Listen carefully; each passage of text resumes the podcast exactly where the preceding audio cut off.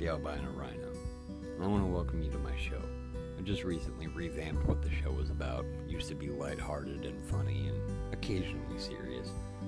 But now we're covering something a little bit more serious. Uh, addiction, recovery, life as it comes, before and after. On both sides of the fence. The addict, the family, the therapist. We'll be talking to anybody who's involved in the process.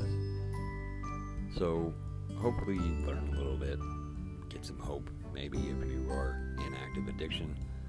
And always feel free to reach out. I have time